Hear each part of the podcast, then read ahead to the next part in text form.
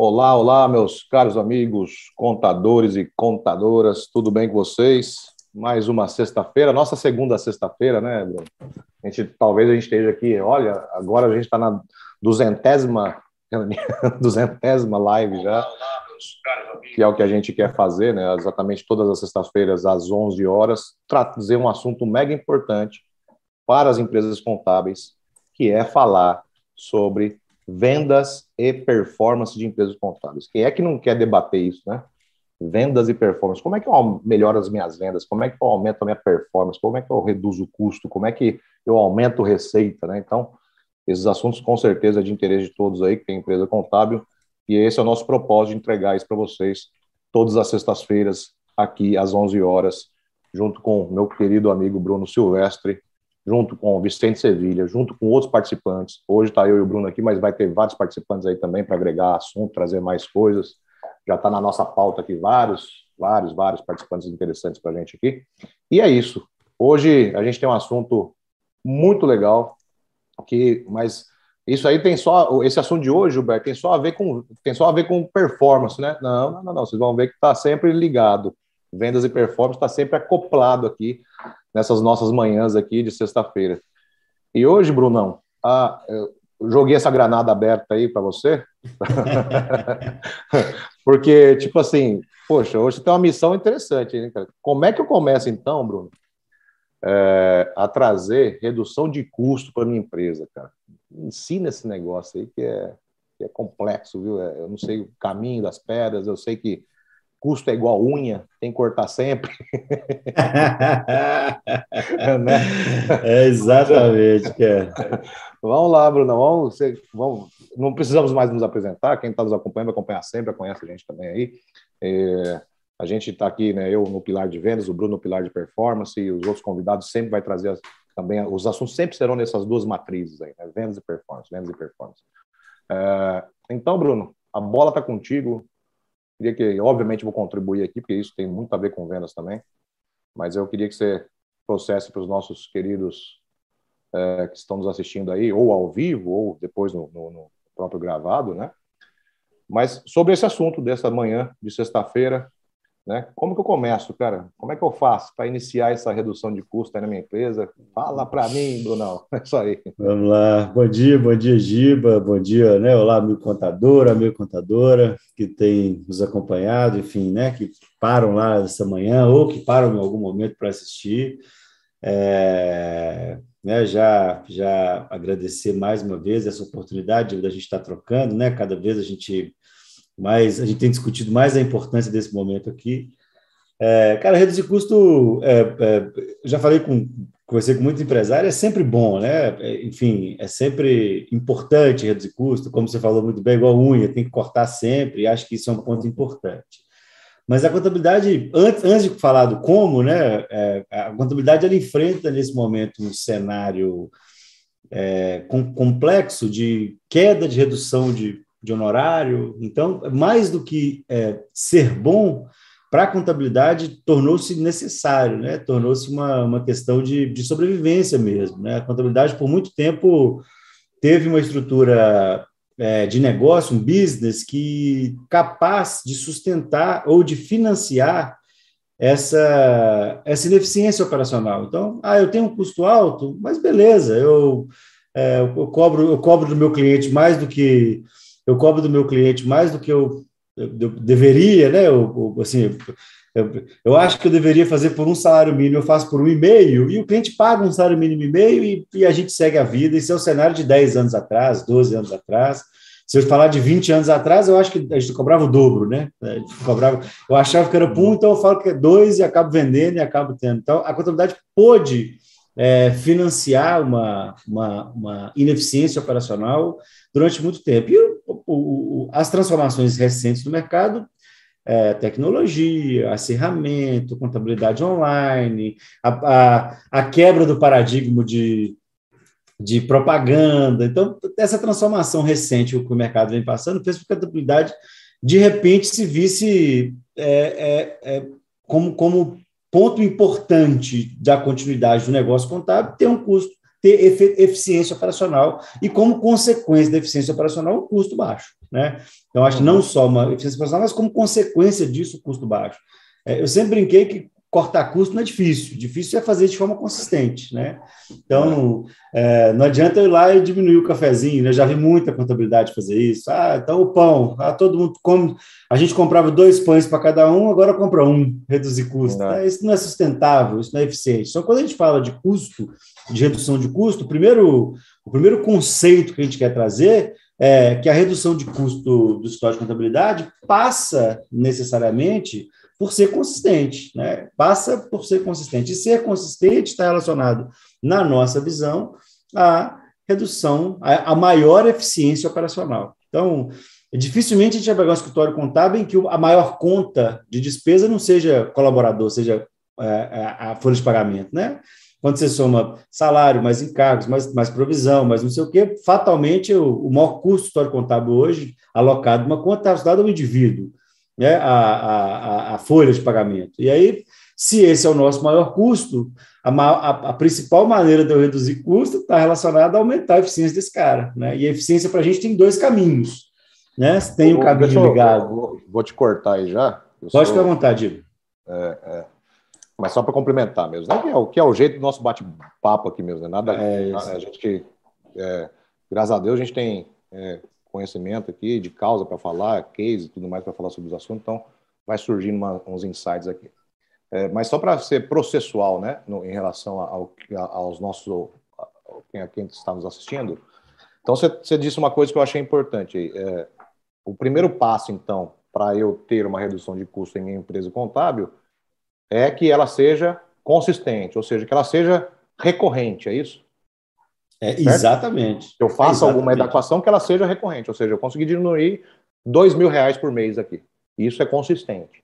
Né? Não é, o é. cafezinho, não é o negocinho ali, mas é uma redução que eu faça que ela seja recorrente, ou seja, ela vai ter sempre agora, a partir deste mês, de novembro, de outubro, ela passa a ser consistente e recorrente na minha vida, na minha empresa aqui.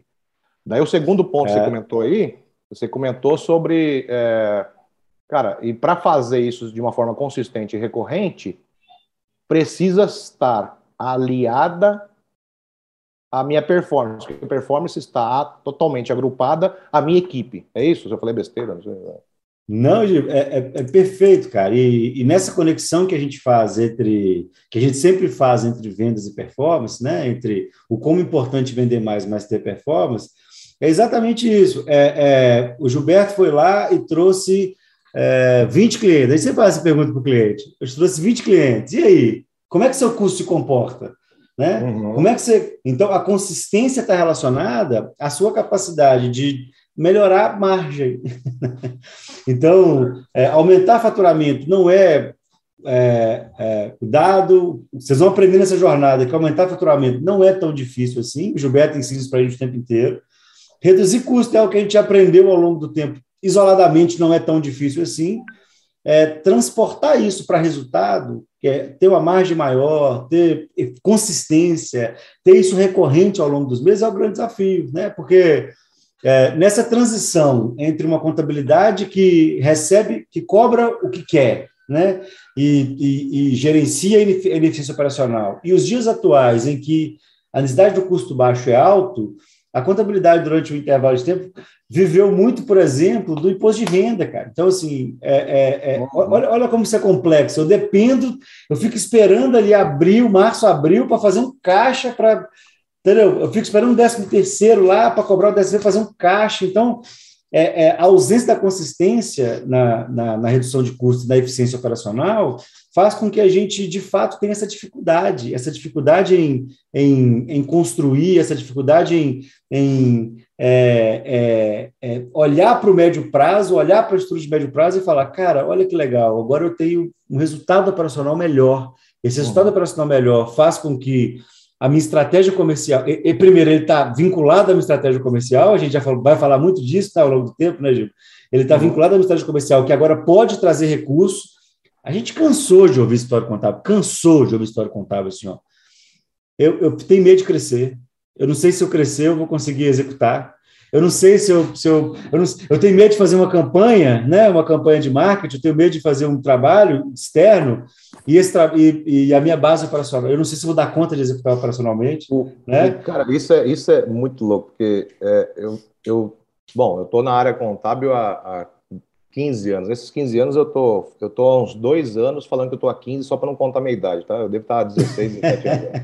É, uma vez eu, é, eu trabalhava numa empresa que eu visitava contadores para vender é, site, site para contadores, tá? Lá no começo da minha carreira aliada à contabilidade foi com sites, né? E eu visitei uma, uma empresa no interior de São Paulo, na, na Anhanguera ali, tá? Não vou falar a cidade, mas é na Anhanguera ali. É, e a mulher me falou exatamente isso, a contadora me falou exatamente isso. Eu apresentei a ferramenta, falei, ó, com isso você vai conseguir fazer isso, vai conseguir fazer isso, vai conseguir fazer o cliente tal, tal, tal, tal. E você pode até dedicar mais tempo, sempre com aquela minha nuance de venda, para dedicar mais tempo para né, é, visitar melhor o cliente, vai reduzir seu tempo aqui, tal, tal, tal. Daí você vai lá, vende mais, conquista mais novos clientes tal. Falou, Gilberto, achei muito legal, cara. E eu acho que dá certo mesmo. Falei, poxa, ela vai comprar de mim, né, a ferramenta, que não era só o site, tinha umas ferramentas de atendimento online, umas ferramentas ela vai comprar de mim, né? Ela falou assim: eu achei legal, eu achei que funciona e por isso não vou comprar. Eu falei, ué, por quê? Ela falou, porque, de verdade, Gilberto, se eu trouxer mais cliente, eu tenho que trazer mais colaborador. Se eu trouxer mais colaborador, tem que comprar mais mesa. Se eu comprar mais mesa, daí eu vou ter que comprar mais computador, vai mais energia elétrica, vou gastar mais, e vai acontecer tudo isso na minha vida, então não quero. Olha, olha, isso foi há 10 anos atrás, mais ou menos. Exatamente o que você acabou de falar. É, não, e não é, Giba, não é, é, incomum, a gente vive isso todos os dias, né? A gente vive esse, esse dilema, esse dilema existencial da, da, contabilidade todos os dias.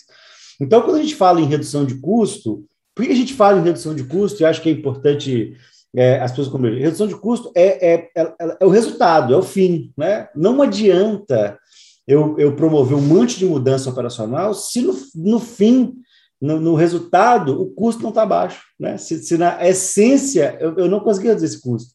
Por quê? A gente, a gente defende aqui, né, nos, nos, projetos de contabilidade que a gente faz aqui, né, a gente na parceria que a gente faz na Sevilha Vendas e Performance, é, a gente sempre defende isso. O nosso objetivo principal é resultado. E resultado para a gente está relacionado a custo e receita.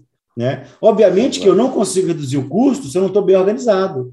Obviamente, eu não consigo reduzir o custo se eu não estou bem estruturado. Obviamente, eu não consigo reduzir o custo se eu não consigo ter uma boa visão do meu estado atual, da minha estrutura atual e aonde eu quero chegar. E é sobre esse primeiro passo que a gente quer falar hoje. Talvez ele não seja o primeiro passo literal, mas é um passo que, se você, se o escritório de contabilidade hoje não tem uma boa estrutura de resultado, de acompanhamento de resultado, de indicador e acompanhamento de resultado, né, é, é, de fato ele vai ter dificuldade de reduzir custo ou de reduzir o custo que é importante ser reduzido. Eu acho que esse é o ponto mais importante, sabe, Giba? Porque é, é eu sempre falei, se reduzir 10% de custo em qualquer coisa não é difícil, na sua vida não é difícil.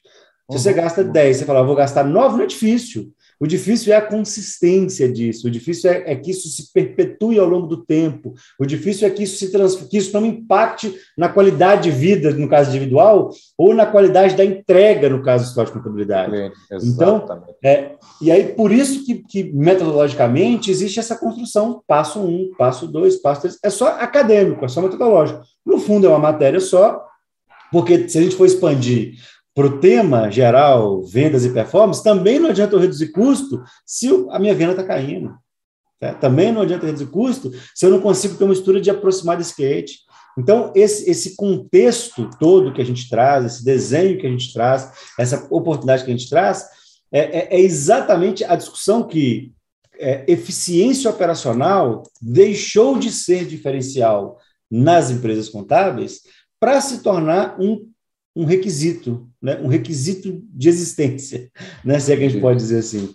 Se eu, não, se eu não for eficiente, por quê? Porque eu não consigo mais financiar a minha eventual ineficiência. Eu não consigo mais tirar a grana do bolso e falar, eu vou contratar mais, eu vou, me, eu vou contratar mais uma pessoa, vou contratar, ah, vai chegar no final do ano, eu vou pagar para o time, para o time colocar a contabilidade em dia. Eu pago o ano inteiro para o time, time, trabalhar e não coloca no final do ano, eu dou um bônus. Ah, eu vou, eu vou, eu vou pagar, eu vou pagar hora extra para que eu consiga realizar as entregas. Infelizmente, a gente não tem mais essa possibilidade, né? É, é, infelizmente, do ponto de é, vista é, de mercado, é, o mercado, o mercado não está mais disposto a pagar por isso. Então, a eficiência é fundamental. E na medida em que eu tenho eficiência, o meu custo precisa ser menor, né? Ele necessariamente precisa ser menor. E aí eu até trouxe um slide, Gil, se você me permitir, eu vou. Claro, se você quiser fazer algum comentário. Mas não, não, antes de é. apresentar. Hum, mas antes eu vou mandar uns abracinhos aqui rapidinho. Eu acho que o, o povo fica brigando comigo, mandando abraço, mas é, é, tão legal ter o amigo contador com a gente aqui, né? Elza Bonetti está aqui com a gente, Cláudia Furtado, Simone Ludovice está aqui com a gente sempre, Eloy está sempre com a gente, né? É, um prazer.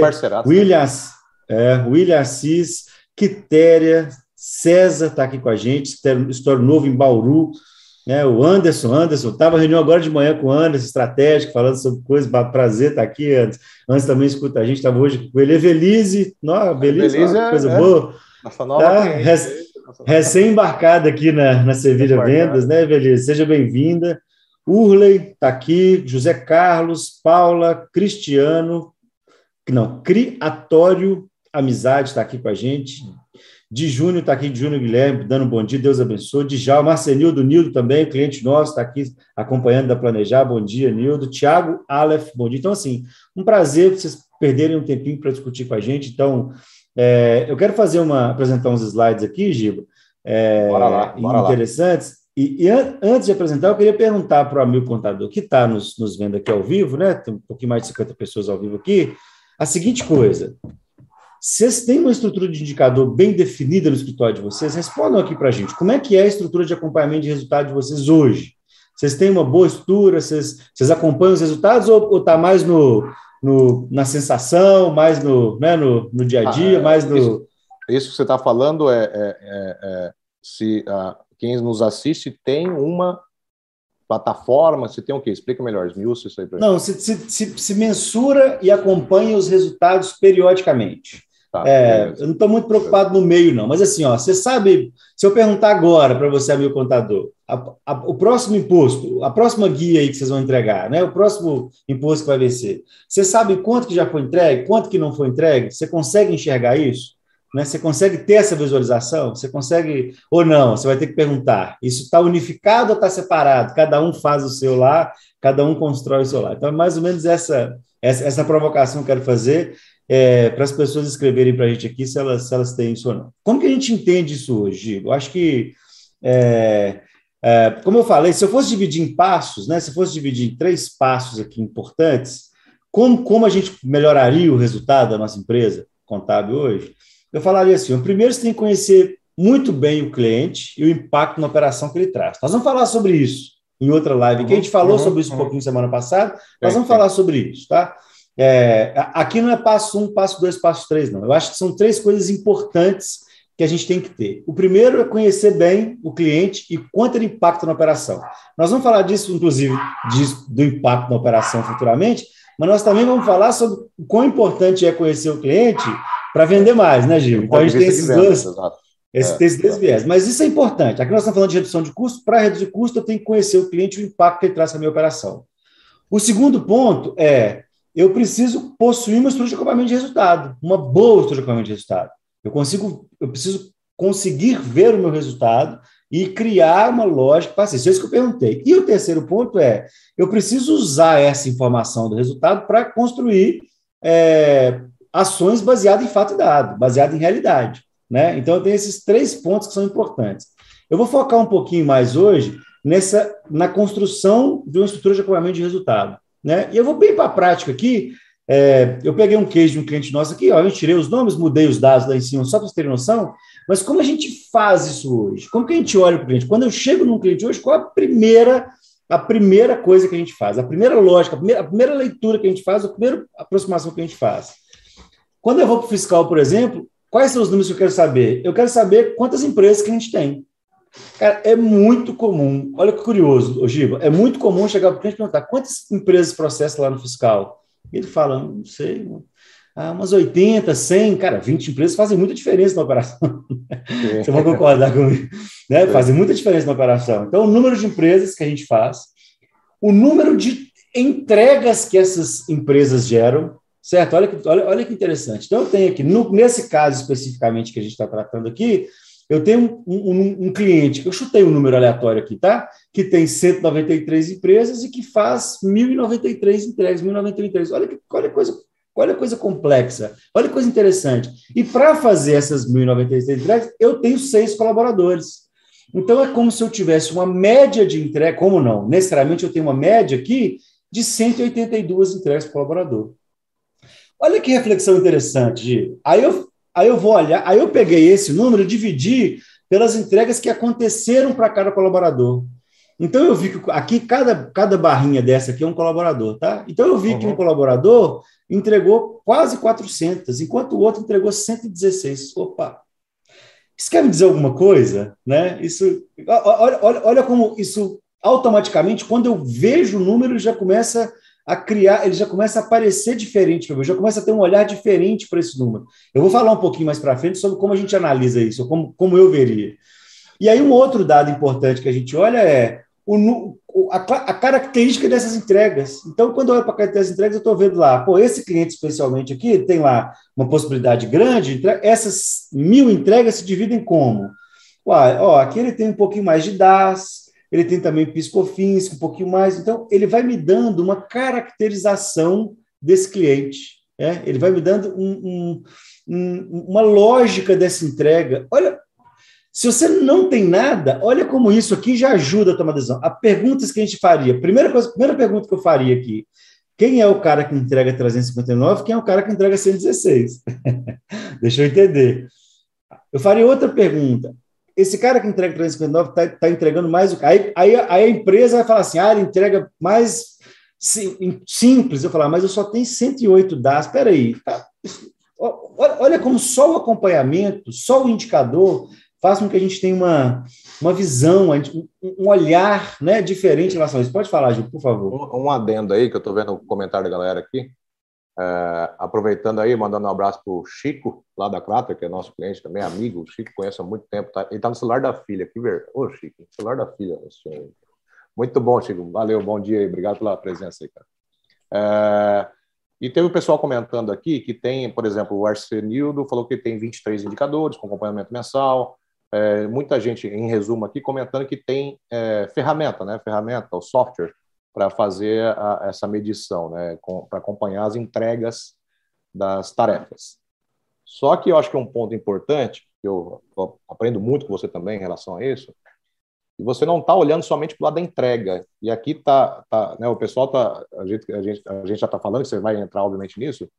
É, além da entrega, que obviamente, né, tem até uma pergunta que a gente faz, né, os indicadores geralmente estão baseados, você sempre muito fala, né, estão baseados na entrega e não na performance, né? Então é esse viés aí que o, o pessoal está falando muito na entrega aqui, mas vocês vão ver que tem uma coisa bem interessante que o Bruno vai trazer para a gente aqui, que não é só a é. entrega, que é obviamente já está sendo baseado nesses gráficos aí.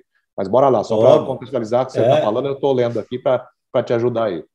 Bora lá. E, e, aí, muito interessante isso, né, Eu vou falar um pouquinho da entrega. Quando eu vou para o departamento pessoal, por exemplo, né, que é a conferência fiscal, quando eu vou o pessoal, por exemplo, aqui eu tenho outra, outra análise. Ó. Peguei outra, outra empresa aleatoriamente, aí eu tenho lá, ó, número de empresas 171, 171 empresas, vidas 1091, acho que até repetiu o número lá de cima, mas o que, que é a vida, né? A vida processada. A vida é quantos colaboradores eu tenho na minha base. Então, assim, se eu tenho 171 empresas para 1091 vidas, Quer dizer, a minha média, número médio de colaboradores por empresa é 10. Olha, isso já, já diz alguma coisa. Então a gente começa a, a para além da entrega, né? A, é, esse departamento pessoal aqui entrega 906 entregas, entre folhas, admissões, enfim, esse volume uhum. todo. Ele tem quatro colaboradores e tem uma média de entregas por colaborador aqui de 226,5. Então, olha que interessante. A gente passa a ter uma nova visão. Aí eu estou vendo aqui, ó, dentro desse cliente, que o, o, meu, o meu colaborador 1 tem 24 clientes e 376 é, é, atividades relacionadas. Mas o meu cliente aqui, o meu, o meu colaborador 1, tem 148 atividades para 63 clientes. Está vendo? Aqui é vida, né? Vida relacionada. Então, olha, olha a relação. Então, eu tenho a gente começa a compreender um pouco melhor, e aí a gente começa a olhar para um processo de mais vulnerável. Provavelmente o cliente que tem o, esses 24 clientes aqui são mais complexos, né? Eles tendem a ser mais complexos, tendem a ter um volume maior. Aí, se, se, se eu perco esse colaborador, o que, que isso vai impactar na minha operação? Como que isso constrói? Então, olha, olha como a gente vai Olha como o indicador é importante. Aqui eu ainda nem estou falando como correr dos custos, ainda estou falando como a gente interpreta, como é importante esse gráfico. Né? E aqui, por exemplo, eu tenho as minhas atividades. Ó.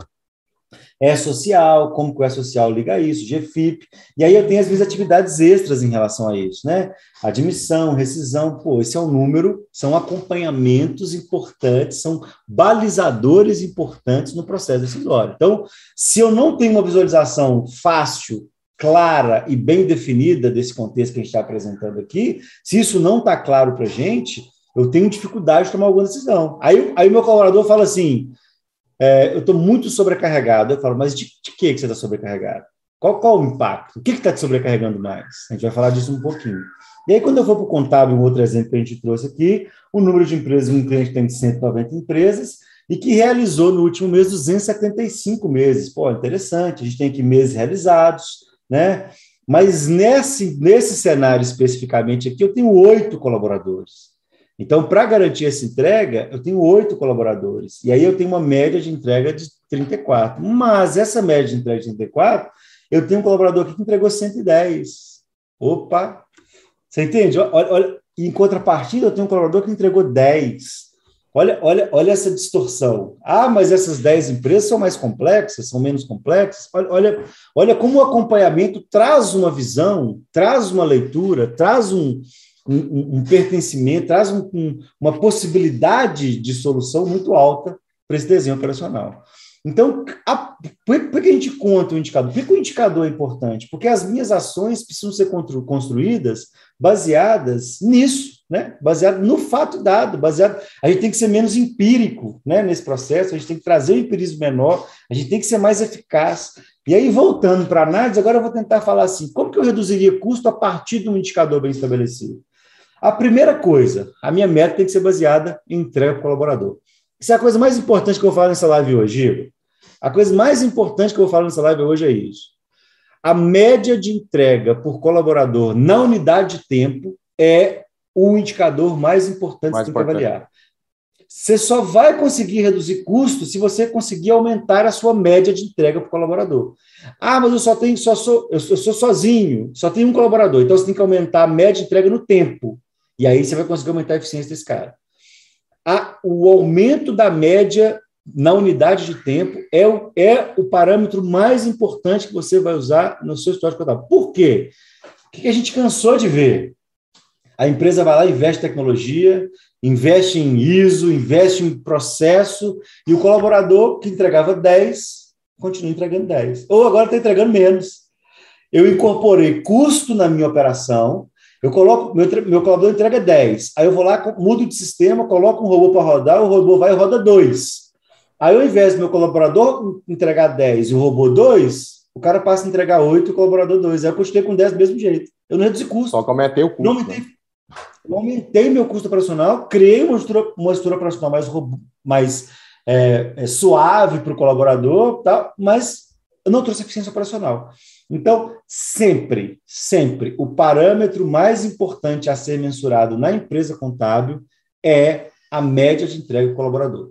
É, eu, eu só evidencio ganho de eficiência na hora que eu aumento a média de entrega. Quando eu aumento a média de entrega, eu estou falando de capacidade produtiva, essencialmente de capacidade produtiva. Agora eu sou mais produtivo. E aí, se eu estou falando de média de entrega do colaborador, alguma coisa me chama atenção nesse gráfico, que é Embora a minha média seja 182 é, nesse caso, eu tenho um cara que entrega 359 e um cara que entrega 316. A pergunta que eu sempre faço: você prefere ter todo mundo entregando 200? Ou você prefere ter um entregando 300 e um entregando 50? então, é nessa hora que a gente vai falar assim: ó, as ações focadas em homogeneizar a base operacional, o indicador, ele vai mirar esse caminho, ele vai falar para você que você tem que seguir esse caminho. Por que, que o indicador é o pilar importante? Porque ele permite essa visão e faz com que nós tenhamos perguntas adicionais. Oh, peraí, faz sentido eu ter isso? Qual que é o risco que o meu processo traz com esse desenho? Será que eu não estou dependendo muito de um colaborador, não? Será que eu não estou muito vulnerável em relação a esse colaborador, não? Será que se eu perder esse colaborador que faz 359, ou esse cara, será que quanto isso impacta na minha operação? Olha o indicador sendo referência para redução de custo. Outra coisa importante, se eu pegar aqui as minhas tarefas, eu vou ver que é, se eu tenho lá mil tarefas, 10% das minhas tarefas são DAS. Você está focado em automatizar sua DAS agora? Entendeu? Olha, olha, como o indicador orienta, porque se eu. É, é, é, porque se eu perguntar para a operação, a operação, por exemplo, a operação, o que, que mais te incomoda aí no dia a dia? É muito provável que ela fale assim: o que mais me incomoda é o, é o ISS profissional que eu tenho aí, o ISS de FAO, é, é o fundo rural. Não, aqui tem um fundo rural aqui que não dá um trabalhão danado. Quando eu olho para o indicador, isso representa é, quase nada, é irrelevante quase em relação nada. à minha operação. Exatamente, exatamente. E aí, o que, por que, que o indicador é uma ferramenta, um instrumento importante para reduzir custo? Porque ele vai concentrar o seu esforço no que realmente é importante. Ele vai trazer o seu esforço para o que é importante. Eu estou falando que não é importante o fundo rural? Não, ele é importante. Mas em se tratar de redução de custo, eu vou essencialmente privilegiar a, a, as estruturas que, que, vão gerar maior resultado. E a se eu não tenho, mais, né? A que suga mais. E também. se eu não tenho isso bem estruturado, esquece. Eu vou ter dificuldade de fazer isso, né?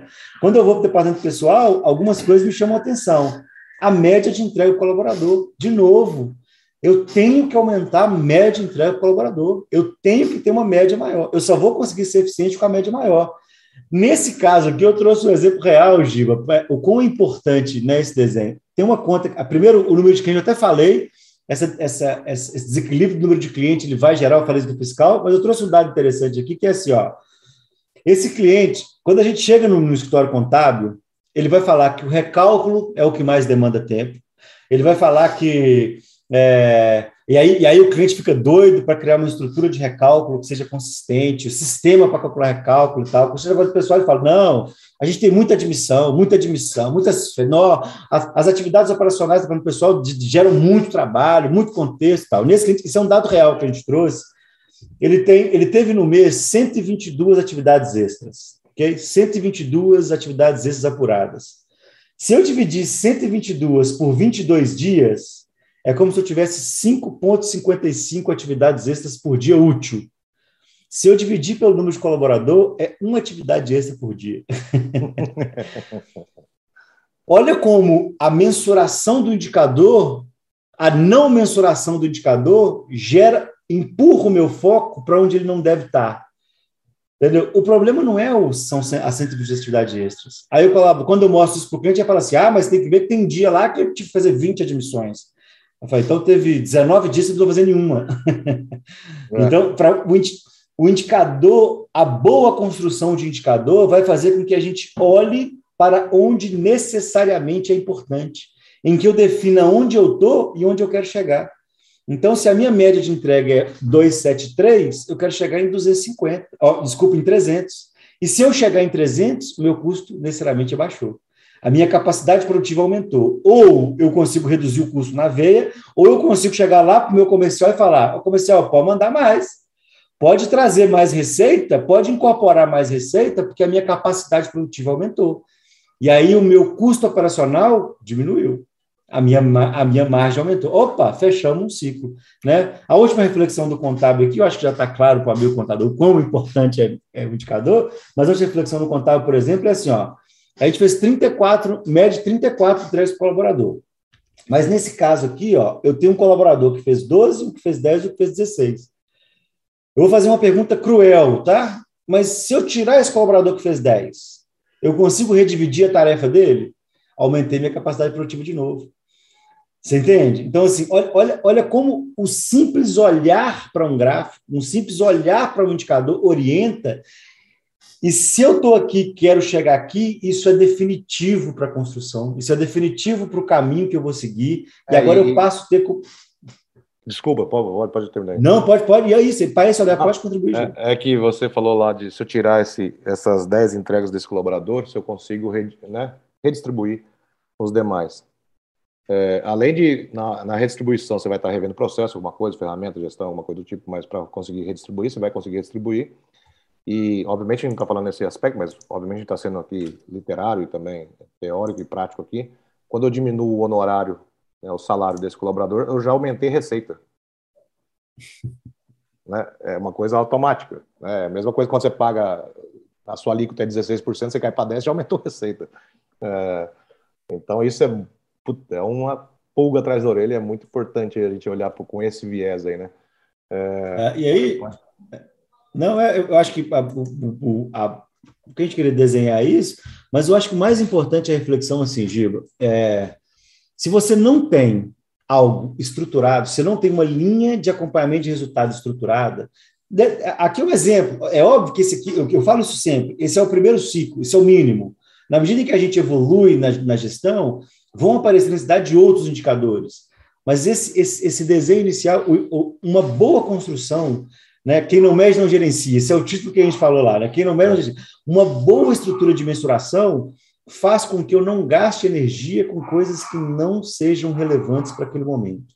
Eu não estou falando que automatizar o PIS, COFINS de um comércio que importa, que vende para cinco estados, que compra de dez estados e que tem diferença de alíquota e tem substituição tributária, não é importante. Mas quantos clientes eu tenho com essa característica? Será que esse deve ser meu foco principal? O número vai trazer isso, o parâmetro vai trazer isso. É, eu vou, é, é muito comum, muito, Giba, mas muito, você também deve escutar isso. É muito comum eu ouvir assim, ó, Bruno, eu estou querendo mudar de sistema. Você acha que eu devo mudar de sistema? E a pergunta que eu faço, sempre faço é assim: por que você quer mudar de sistema?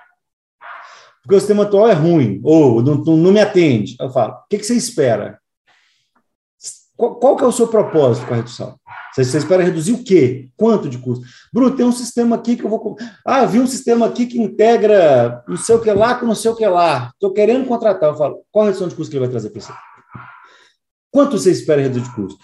E esse olhar, só o parâmetro objetivo é capaz de trazer. Só um, uma boa construção, um bom, uma boa construção operacional é capaz de trazer. Por isso, o indicador é um pilar da redução de custo. Ele é, olhar é, é, é, isso, é olhar. E é ele quem vai mensurar. Então, assim, se o meu comercial chega lá e fala assim, ó, a gente fala muito disso, né, Gil? Eu quero aumentar 30% a minha receita, ok? Eu quero aumentar, tá claro, 30% mais receita. Eu faturo 100, quero faturar 130 né? Então eu quero aumentar 30% da minha receita.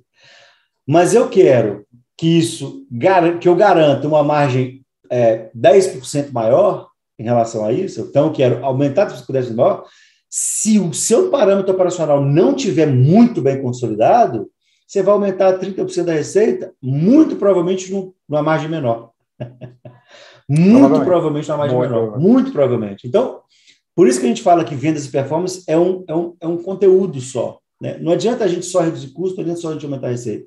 Então, assim, a, a, a preparação da base, a preparação operacional. Tanto é que no nosso projeto aqui, a primeira coisa que a gente faz é acompanhamento. Monta acompanhamento, monstro de acompanhamento, cria acompanhamento, monta acompanhamento, mede indicador, mensura, veja o que cada um entrega. Mensura mensalmente, quinzenalmente, diariamente. É a primeira coisa que a gente faz. Por quê? Porque onde eu estou, é a informação mais importante para onde eu quero chegar. Né? É, eu contei essa fábula aqui na passada, eu sempre, acho toda live que eu fiz até hoje, toda vez que eu falei, eu falei sobre isso. Se você não sabe onde você quer chegar, qualquer lugar serve. Qualquer literatura gerencial que você for pegar, absolutamente qualquer uma que você for pegar, a premissa é onde você está, onde você quer chegar. Então, por isso, a gente, a gente tem como como essência, e aqui a gente trouxe o exemplo aplicado à história de contabilidade, né, que a gente aplica a história de contabilidade hoje, porque nosso público é esse, mas assim, e, e aqui a gente trouxe, mudados os dados e gráficos aqui, informações que a gente implantou em algum cliente por aí, ao longo dessa vida, ah. né, a gente, a gente foi lá e construiu ao longo da vida esse, esse desenho, então não é, não é só teórico, é prático, é isso que a gente faz no nosso cliente, é isso que promove a transformação do cliente que a gente tem hoje, é isso que a gente quer falar com vocês. Então, é óbvio que a, a, ferramenta é importante, o meio é importante. Você tem hoje ótimos gestores de tarefas avulsos do mercado, você tem hoje os próprios softwares já têm gestores, já, já tem uma construção de tarefa legal, mas se você não construiu o indicador, se você não tiver olhar, olhar para ele da maneira que deve ser olhado, você vai ter só entreguei ou não entreguei. E isso não influencia a sua redução de custo. Isso, esse ponto. Reduzir exatamente. de custo está relacionado ao, ao olhar, a você construir o indicador e olhar para ele com esse propósito, com esse com esse desejo, isso que é, o, que é fundamental. É, esse Isso ponto você claro, fala muito... Pô, claro demais, caramba. Eu acho que esse ponto é ponto mega importante mesmo, né? porque é, eu tenho é, mapeado aqui, tenho tantas tarefas para entregar, né? Mas fica muito nessa questão, né? De olhar se entregou ou se entregou. Mas quanto que isso deu de resultado a mais, né? Quanto que isso gerou para você no seu bolso aí, né? Quanto que isso pode ser melhor? Quanto que isso pode evoluir? Né? É, acho que esse é um ponto mega importante e, e, e acho que ficou bem, bem é, simples, né? No, no, obviamente não é simples a tarefa, a atividade sim, mas ficou claro que o caminho é você ter indicador para tudo. Você tem indicador de todos os seus departamentos, todas as suas entregas. Inclusive, falando no âmbito de venda, isso é mega importante porque isso dita o jogo, que é o que você falou aquela hora, né? Ah, se eu trouxer 20 clientes, beleza, eu trago 20 clientes. Mas se eu trouxer 20 clientes que vai me dar, teoricamente, né? Vou falar aqui por cima, tá? Pelo que a gente escuta aí de mercado dentro das nossas reuniões. Teoricamente, o faturamento líquido ali, né, do, do, do escritório fica na casa de 30%, alguns mais, alguns menos, né, em relação a, a, ao que ele recebe por, de cada um dos clientes dele. Se eu trouxer 10 clientes, 20 clientes, mas se eu tiver que contratar mais uma mão de obra onde eu vou pagar todos os impostos das terceiro folho, a lucratividade vai, o que você poderia gerar de receita para você e recorrente, vai perde muito efeito, mas muito efeito. Né?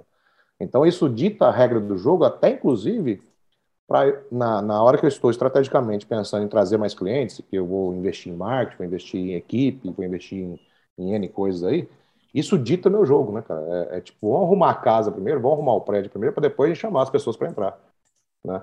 E isso é, cara, é, é o, o, início, é, e depois de tudo isso ficar lindo, maravilhoso, mas sem isso é, é, é muito feeling, né? Fica muito pelo cheiro, pelo olhômetro, né?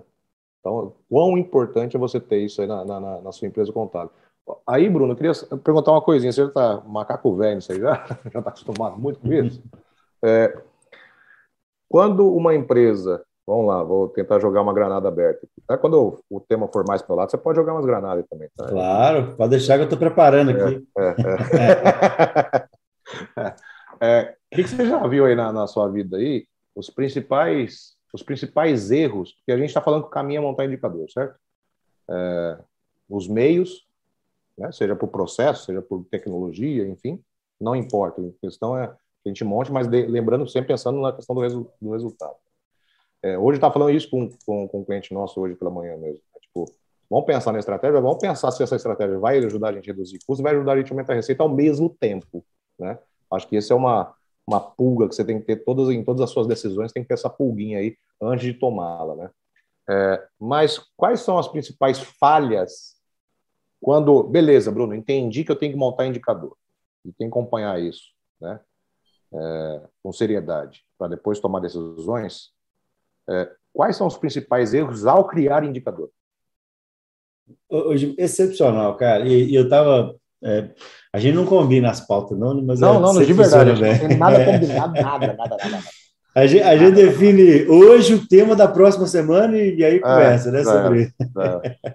Não, esse Muito tema legal, dessa vem na, vem na quarta-feira à tarde. É, a, a, gente, exatamente, eu acho que é, que é exatamente esse, esse, é esse frescor do, da semana, né? É. Em geral, o que a gente vive dos nossos clientes aqui é o que a gente traz a dificuldade. E é muito interessante. Eu acho que o principal, o principal, a principal oportunidade é a gente é, é, é criar o, o, indicador que orienta a gente para o lugar errado, sabe? Que baliza o lugar errado. Então, o que, que eu quero dizer com isso? A contabilidade tem dois problemas, dois, du, duas, dois níveis de problema, na minha visão. Os problemas que são reais e os problemas que incomodam, sabe assim? O problema que ah. só incomoda. Então, o que, que é isso? O problema real é, é um custo alto. Por exemplo, se você tem aí na sua contabilidade mais de 30% de custo com, com gente, e aí somando tudo, isso é um problema real. É real. Você precisa reduzir o custo operacional. Você precisa diminuir a energia gasta para reduzir custo. Oh, desculpa, para entregar a obrigação legal para o cliente, para dar regularidade fiscal para o cliente. Então, se a sua equipe que entrega regularidade fiscal para o cliente, guia folha, declaração e balancete, custa mais do que 30% da sua, do, seu, da, do seu custo, da sua receita, é, você tem um problema real. Você tem que focar em reduzir esse custo urgente e gerar valor para o cliente. Aí tem N maneiras, a gente, a gente vai falar disso muito ao longo da nossa trajetória. Sim. Mas o problema é quando a contabilidade chega e fala assim: é, recálculo é meu problema. o meu problema é a quantidade de recálculo. E aí eu quero que é, o meu cliente, é, eu vou criar um indicador, eu vou criar uma estrutura e um processo e uma mensuração para ver o quanto de recálculo eu faço para cobrar isso do cliente. Aí eu afirmo, Giba, recálculo não representa em nenhuma contabilidade. Eu já fiz. A gente está pertinho do projeto 100, talvez um pouquinho menos, um pouquinho mais, tá? A gente está pertinho do projeto 100 escritórios de contabilidade. Então, a gente já, a gente já fez projeto em 100 escritórios de contabilidade. Projeto especificamente escritórios de contabilidade. Desde quando você começou? Nunca, nunca nesses 100 clientes que eu passei de contabilidade, o recálculo representou mais do que 2% da operação. Tá. E aí eu crio toda uma estrutura baseada em 2% da minha operação. Para resolver 2%. Por quê? Porque é, é o empírico, é de dentro para fora. É o que eu acho que me incomoda. É, o é porque que eu, é chato é, de fazer. É. é. porque, então, assim, e aí, cara, é, esse, esse talvez seja o maior problema. Então, o, quando você olha para o macro, para o todo, é mais importante do que você olhar para aquela solução específica. Ah, eu vou contratar um sistema agora eu fui lá no, no evento nacional do, do software XPTO e trouxe 50 contas, porque eu entendi que a dor atual do meu escritório é que o meu cliente não tem tecnologia, e isso impacta a minha operação. Só que quando eu vou mensurar o dia a dia operacional, eu vejo que o meu sistema tem possibilidade de automatizar 50% da minha operação sem eu fazer nada, e eu estou mensurando e eu estou automatizando 2%, 5%. Eu, tenho, eu posso é, aumentar por, multiplicar por 10 a minha oportunidade atual, e eu estou indo lá no mercado querendo dar um, um, salto que eu nem, eu nem consigo ter tempo para conversar com o cliente, estou comprando e estou querendo vender para ele um negócio que eu não sou capaz. Então, quando o, o indicador, ou quando a ação está focada fora do CERN, isso talvez seja o ponto principal, o, o principal do história de contabilidade, é parar de olhar é parar de olhar para para o que me machuca e olhar para o que realmente é importante para o meu escritório. Então, quando eu crio uma estrutura que eu quero resolver um problema que está no meu coração, esse problema que está no meu coração não necessariamente vai refletir, os, não vai fazer com que eu chegue nos 30% de custo de folha. E é esse por cento de 30% de custo de folha que é necessário para o meu business, que é necessário para eu ter sustentabilidade. Então, acho que esse é o, é o ponto-chave. Assim. A gente vê é, é muito comum a gente chegar em história de contabilidade hoje é, e, e, e, e, o, e, o, contador querer que, que, que, a gente faça uma coisa que eu falo, cara, não é esse caminho. Não sou eu que estou falando, não. É, é, a estrutura operacional. Você tem lá 90% de empresas do Simples e está focado no, no ICMS. Cara, é, foca no Simples, foca na automação do Simples. É isso. Então, assim, é isso que eu é, esse, é esse olhar, é, é usar o instrumento gerencial para tomar de decisão. É, é, sair do feeling. Por que, que é importante sair do feeling? Por dois motivos essenciais. Motivo um, é, isso é, é prende a liderança na operação, né? isso, isso chupa, isso suga a liderança para a operação. Então, se a operação depende do, do feeling o tempo inteiro, ela suga para a operação. E outra, ela, ela, ela faz com que o desenvolvimento do escritório seja limitado, limitado à capacidade, o feeling de alguém. Se esse feeling é alto, ele vai mais longe, se esse feeling é pequeno, ele vai mais perto. A, a, gestão não atua como instrumento de desenvolvimento do negócio. O feeling atua. Então, acho que esse, esse é o ponto principal. Olhar para o lugar certo. Sim. E, e, uma coisa que eu acho que a gente vai debater bastante isso também em outras lives, né? Mas é, quando eu faço, porque quando eu não gerencio todo, eu vou, obviamente, nesse meu indicador, eu vou também, eu vou colocar também o recálculo do DAS. Eu vou colocar lá os recalques que eu tenho que fazer no departamento fiscal, pessoal e tudo mais. E eu vou medir tudo, né? A gente está sugerindo que meça tudo mesmo. É que a gente já tem evidências que esse não é o problema, né? Esse é, essa é a parte chata que ninguém gosta, de, porque isso gera uma. Poxa, eu fiz já para o cliente, o cliente já pediu de novo pela terceira vez. Poxa, coisa chata. Mas lá nos indicadores não é isso que é o que, é o que atrapalha, né? Vamos chamar assim, é, como você já mencionou. Mas essa falta de indicadores, que automaticamente, se falta indicador, eu estou indo pelo cheiro, estou indo pelo, pelo feeling, né? Se eu estou indo pelo feeling, eu passo a tomar decisões que não são assertivas. Automaticamente também seria errado eu alegar que a falta de indicadores. Se eu tenho indicador, eu vou, eu vou trabalhar o processo né, para melhorar os gargalos que os indicadores estão me apontando. Aí eu vou implantar tecnologia, mas tecnologia assertiva para resolver aquela ponta, ou eu vou expurgar a que eu já tenho, porque uma coisa que a gente analisa muito também é que as empresas têm bastante tecnologia, mas não usa 100% delas em nenhuma, em nenhuma situação. Né? Tipo, usa-se muito pouco. Às vezes, a, própria, o próprio sistema que você tem, ele já tem um relatório, já tem um botãozinho que se apertar faz tal coisa, e dá para integrar ao cliente, né, com R, enfim, dá para fazer muita coisa.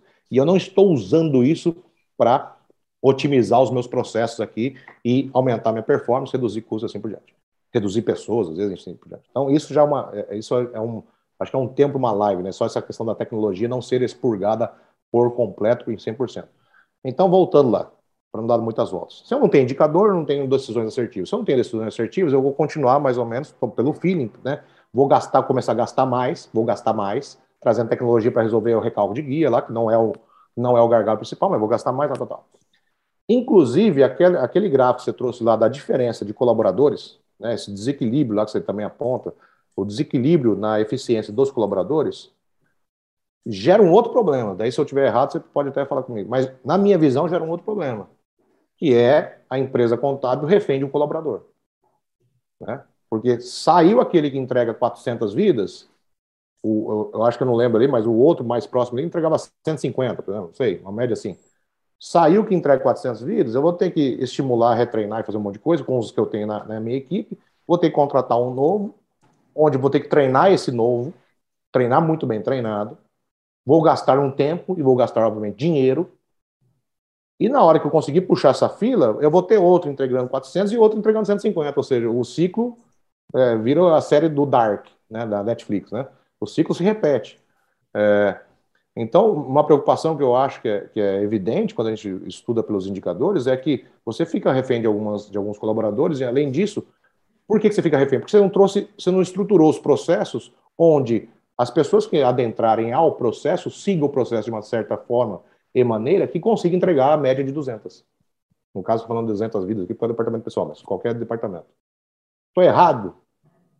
Nisso? Não, Gil, é, você está você tá certo, muito certo, e, e ampliando isso, é, a estrutura gerencial ela chega nisso, né? É, essa construção chega nisso. Então, assim, o indicador é o passo, porque o indicador ele vai mostrar esse desequilíbrio, ele vai evidenciar esse equilíbrio.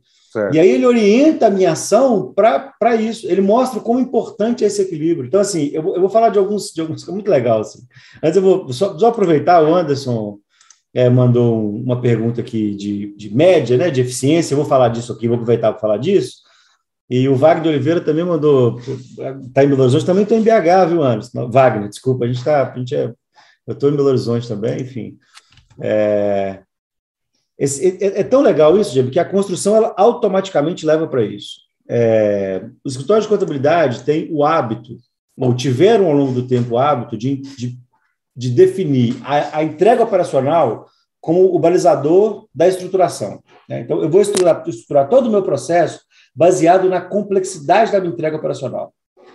Né? Então, esse ah. é o tá. desenho. Ah. O meu cliente não vê valor na entrega operacional mais como ele viu no passado. Então, Perfeito. o desafio contábil agora é eu desconstruir esse modelo e criar um novo modelo do lado de cá. Então, o modelo não pode ser mais a entrega operacional, tem que ser a geração de valor. Né? Então, eu, eu, eu, eu, tenho que desligar a chave de é, a entrega profissional não pode ser mobilizador, porque o meu cliente não paga por isso, e criar a chave geração de valor do outro lado. Essa é a transição mais complexa que o história contábil está passando nesse momento. É desligar uma chave e ligar outra. Porque o analista do história de contabilidade hoje é o cara que tem maior capacidade de entrega. O gerente é o cara que tem maior habilidade técnica. Então, esse é o problema, esse é o problema estrutural do mercado contábil que passou por essa mudança de estruturação. Então, esse equilíbrio operacional que você citou, que a base da transformação é indicador, ele é, ele, é, ele é uma premissa existencial do histórico contábil. Ele, é, ele, é, ele, é, ele é uma existencial, porque se eu estou pagando mais porque o cara tem uma capacidade de entrega menor, quer dizer que eu estou tomando prejuízo, porque o cliente não paga por isso. Uhum. O cliente parou de pagar por isso. Então, o meu indicador tem que orientar. Por que, que eu tenho que ter performance? Por que eu tenho que ter estrutura? Eu tenho que ter tecnologia? Por que eu tenho que enviesar a minha estrutura tecnológica, colocar, acertar a rota para reduzir o custo operacional? Porque o cliente não paga mais por isso. O cliente não estrutura mais. Então, ter uma estrutura homogênea quer dizer que a, a premissa do meu negócio, que é a entrega operacional, tá ok. então, é. quando você vai colocando. agora, agora eu posso ser contabilidade, agora eu posso já a felicidade do meu cliente, agora eu posso construir esse desenho. Então, é, é, acho, acho que a gente, a gente encerra, né? Nós vamos para o final aqui já, já com essa reflexão que é muito legal. Em relação ao Anderson, o que a gente tem hoje de benchmark é mais ou menos o seguinte: 600 vidas entregues por, por colaborador no departamento pessoal, é, mais de 200 obrigações entregues no departamento fiscal e mais de 60 competências fechadas no contábil. Considerando uma pirâmide em que 10% dos meus clientes tem alta complexidade operacional, 10% dos clientes têm alguma complexidade operacional e 80% dos clientes têm uma, uma, operação simples. É a pirâmide de maior parte das empresas contábeis. Esse número vai mudar um pouquinho para escritórios muito nichados, né? muito, com atuação muito específica, para escritórios que têm a pirâmide invertida. Então, se eu tenho muito cliente complexo, isso, isso a pirâmide inverte, o número muda, mas para o escritório que tem ali 10, 15% de cliente mais complexo, 10, 15% de cliente com alguma complexidade e 70, 80% de cliente com baixa complexidade, o que a gente espera de entrega é, é isso. Mais de 600 vidas no departamento pessoal. Aí é muito comum você falar assim, mas eu não tenho 600 vidas na minha operação. Eu falei, então o cara do departamento pessoal tem que trabalhar só um terço do mês. Ele tem que ter dois terços disponíveis. E esses dois terços disponíveis têm que servir para o comercial. A receita e... disparar lá e aí é, é isso. Então, é, é, pensa nisso. Pensa sempre na unidade de tempo de um, de um volume de entrega entregue na unidade de tempo. Esse é o ponto importante. acho que está bem discutido o assunto hoje, né, Gil? Oh, oh, show Ei. demais, cara. Show demais, show demais. Uma baita a, a cada novo assunto aqui, a gente, a gente, a vontade é puxar, né? É, uma baita. É, porque quando você falou disso aí, eu já, eu já pensei em vender produto de, de, de departamento pessoal, né? Então, enfim. É, dá para ir para um dia inteiro aqui. É, cara, só agradecer, Bruno. Só agradecer pela excelente aula, cara. Muito bom mesmo, muito bom mesmo. Assunto pesado, né? Mas é isso que a gente quer trazer. Parece simples, mas ele acaba se tornando pesado, não pesado de, de complexo. Ele, foi, ele é muito leve, mas ele é uma baita pulga na nossa orelha, né? Uma baita informação que a gente tem que realmente, assim, pô, parar e prestar atenção, né? Parar e olhar com, com carinho, porque, cara, olha como isso é o famoso puxa um fio, vem o urso inteiro, né? Tem muita coisa que é, é. envolvida é, simplesmente pela falta ou pelo olhar errôneo é, é, em nossos indicadores. Né, então, é genial, genial. É, a todos vocês aí, pode falar, Bruno, pode falar. Não, é só, é só a, gente, a, gente, a gente é tão, a gente está tão focado no conteúdo que a gente nem faz jabá, né? É. É, pessoal, siga a gente, segue a gente lá no, no Instagram, arroba Sevilha Vendas e Performance. Tá, tá, a gente tem hoje lá uma, uma página que com não só informações, mas conteúdos diários. Bruno Silvestre consultou meu perfil né, individual, do Júnior Gilberto Cunha, perfil individual dele, segue a gente lá, divulga essa live, salva ela, achou legal, achou que faz sentido. Vocês têm um montão de grupo aí de WhatsApp, todo, todo contador tem um montão de grupo de WhatsApp, salva o link, dispara. Eu, esse é o projeto que a gente tem, que a gente tem o desejo genuíno de contribuir para o mercado contábil. Óbvio que tem um, um business por trás aqui, né, Gil? A gente fala todo, tem um negócio, claro. serviço de gestão e venda, então se você quiser saber um pouco mais sobre essa entrega, é, arroba Sevilha Vendas e Performance ou sevilhavendaseperformance.com.br. Então, acho que é, tem lá uma. Técnica, uma... é, para finalizar, técnica de venda aqui, técnica, é, regra da transparência. Logicamente, nós temos um negócio que, logicamente, que a gente faz a live também para divulgar também o nosso trabalho e tudo mais. Mas o intuito das lives, o intuito das lives é, que nem o Bruno você preparou slides, não, nem sabia que você tinha preparado slides. O intuito da live é realmente trazer conteúdo agregador, né, que agregue, né, que traga insight, que traga ensinamentos que você faça mesmo, que você consiga fazer, consiga fazer. Obviamente a gente tem, né, nós temos os nossos serviços, mas o, o intuito aqui da live, toda sexta-feira às 11 horas, é, uma, é, uma, é o nosso, nosso encontro com vocês para a gente trazer nuances. A gente tem case de, pô, peguei aquele insight, fiz tal coisa, recebi esses dias no Instagram, pô, assisti uma palestra sua, fiz tal coisa, nichei, pô, deu muito certo. É isso, é esse é o nosso intuito, sabe? Esse é o nosso intuito verdadeiro. Mas, de qualquer forma, a gente tem nossas redes sociais, as individuais, tem do Sevilha Vendas Performance, e temos o site lá também, é, sevilhavendaseperformance.com.br, para gente para você conhecer um pouco mais sobre Dá o joinha também, viu? Ajuda, ajuda é, a engajar. Dá, um joinha dá, aí. Quem, dá quem puder, é uma coisa que eu gosto bastante, às vezes o pessoal tira foto e e compartilha no próprio Instagram. Marca a gente aí, se tirou foto alguma coisa aí, marca a gente lá no Instagram, lá que a gente gosta bastante desse, desse momento aí. Brunão, obrigado, meu querido. É nós. Sexta que vem estamos de volta. Sexta que vem estamos de volta, no mesmo horário, na mesma, no mesmo banco, na mesma praça, às 11 horas da manhã, na sexta-feira. Abraço, meus queridos, todos fiquem com Deus. Uma boa sexta-feira, um excelente final de semana. Tamo junto para melhorar as vendas e performance da sua empresa contábil. Valeu, galera. Um abraço para todo Vai. mundo. Até mais. Valeu, Brunão. Obrigado. Valeu, Gil.